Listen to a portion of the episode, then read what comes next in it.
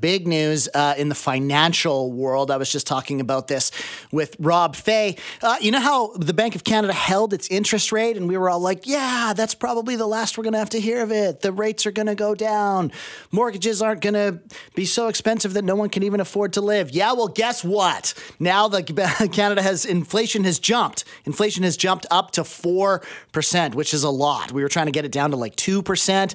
This most likely means that uh, the interest rate is probably going to go up again, but I'm no expert. So, here now to help us understand is an actual expert. His name is Michael Levy. He's a CKNW business analyst, and uh, I'm thrilled to have him on the show. Thanks so much for being here, Michael. I appreciate your time. Oh, pleasure. Let's just get right into this. Yeah, absolutely. How bad is this? Interest rates are going to go up again, aren't they? Uh, well, I'm not saying that, but I'm not saying they're not either. what I am saying is that we have one more inflation print before the Bank of Canada has to make that decision in November.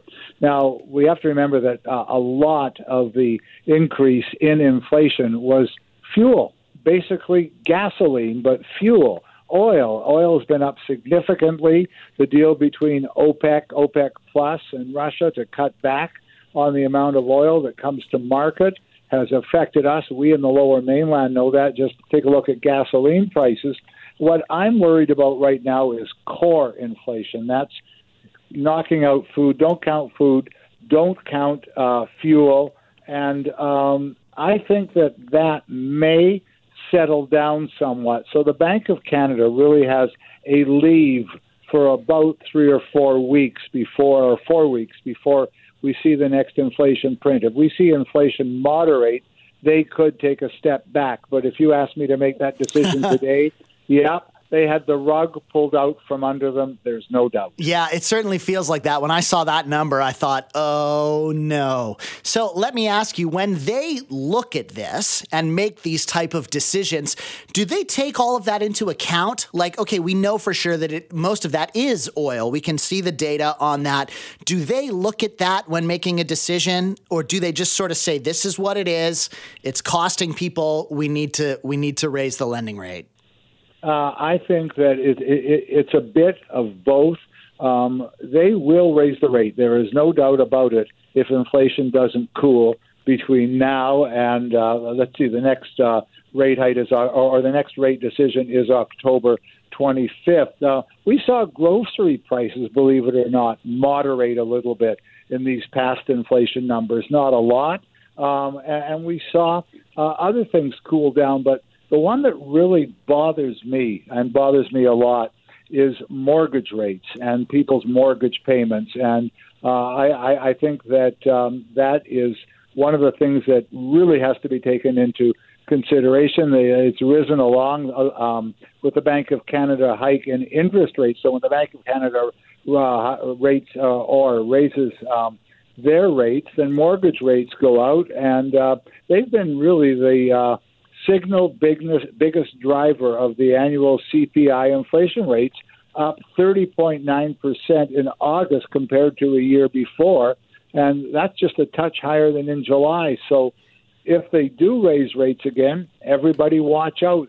Five year fixed are going up, your, your uh, variable rate mortgages are going up, and that adds to the cost of living. So it's really a fine line that they have to walk in order to just keep things on track. And if they raise mortgage rates again, there's going to be more defaults. There's going to be more people that are going to be um, having to give something else up in order to pay their mortgage.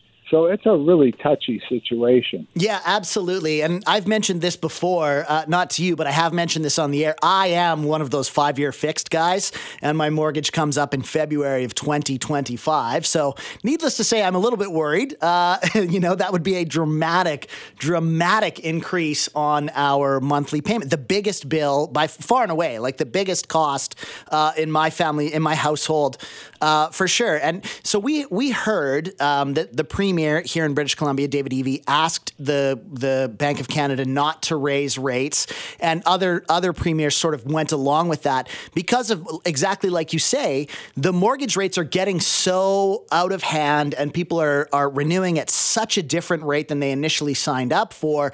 That yeah, it, it is doing in in their idea, in their mind, like more harm than good.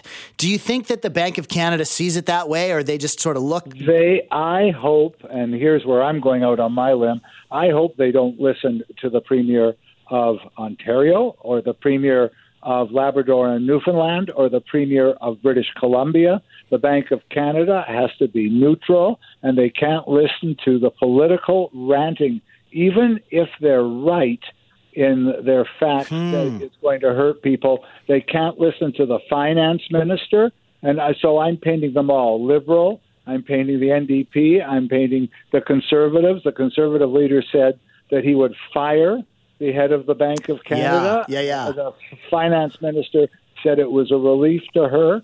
Get out of the Bank of Canada's backyard. The Bank of Canada is interested in taming inflation, and they have no political point of view. And I believe that politicians were playing politics. They don't have, uh, they don't and shouldn't have an influence on the Bank of Canada. If they did, just think back to the inflationary pressures of the 80s. Sure. If the politicians had gotten involved, it would have cost us so dearly. So I think the Bank of Canada, though not popular, is doing the best for what they have to do for our country. Yeah, and and I, I appreciate you saying that. One of the things I've sort of heard anecdotally is that period through the 80s is what has kind of allowed us to have these last, you know, 25, 30 years of, of economic prosperity that we've had. Um, but yeah, now we're ready for the other side of that coin and, and it's gonna it's gonna hurt a little bit. But if that's what needs to happen, then that's what needs to happen. Uh, Michael Levy, he's a business analyst here at CKNW. Thank you so much for your insight. And uh, we are going to be watching watching closely over these next few weeks uh, before that rate announcement in October. Entirely welcome and have a great rest of the afternoon.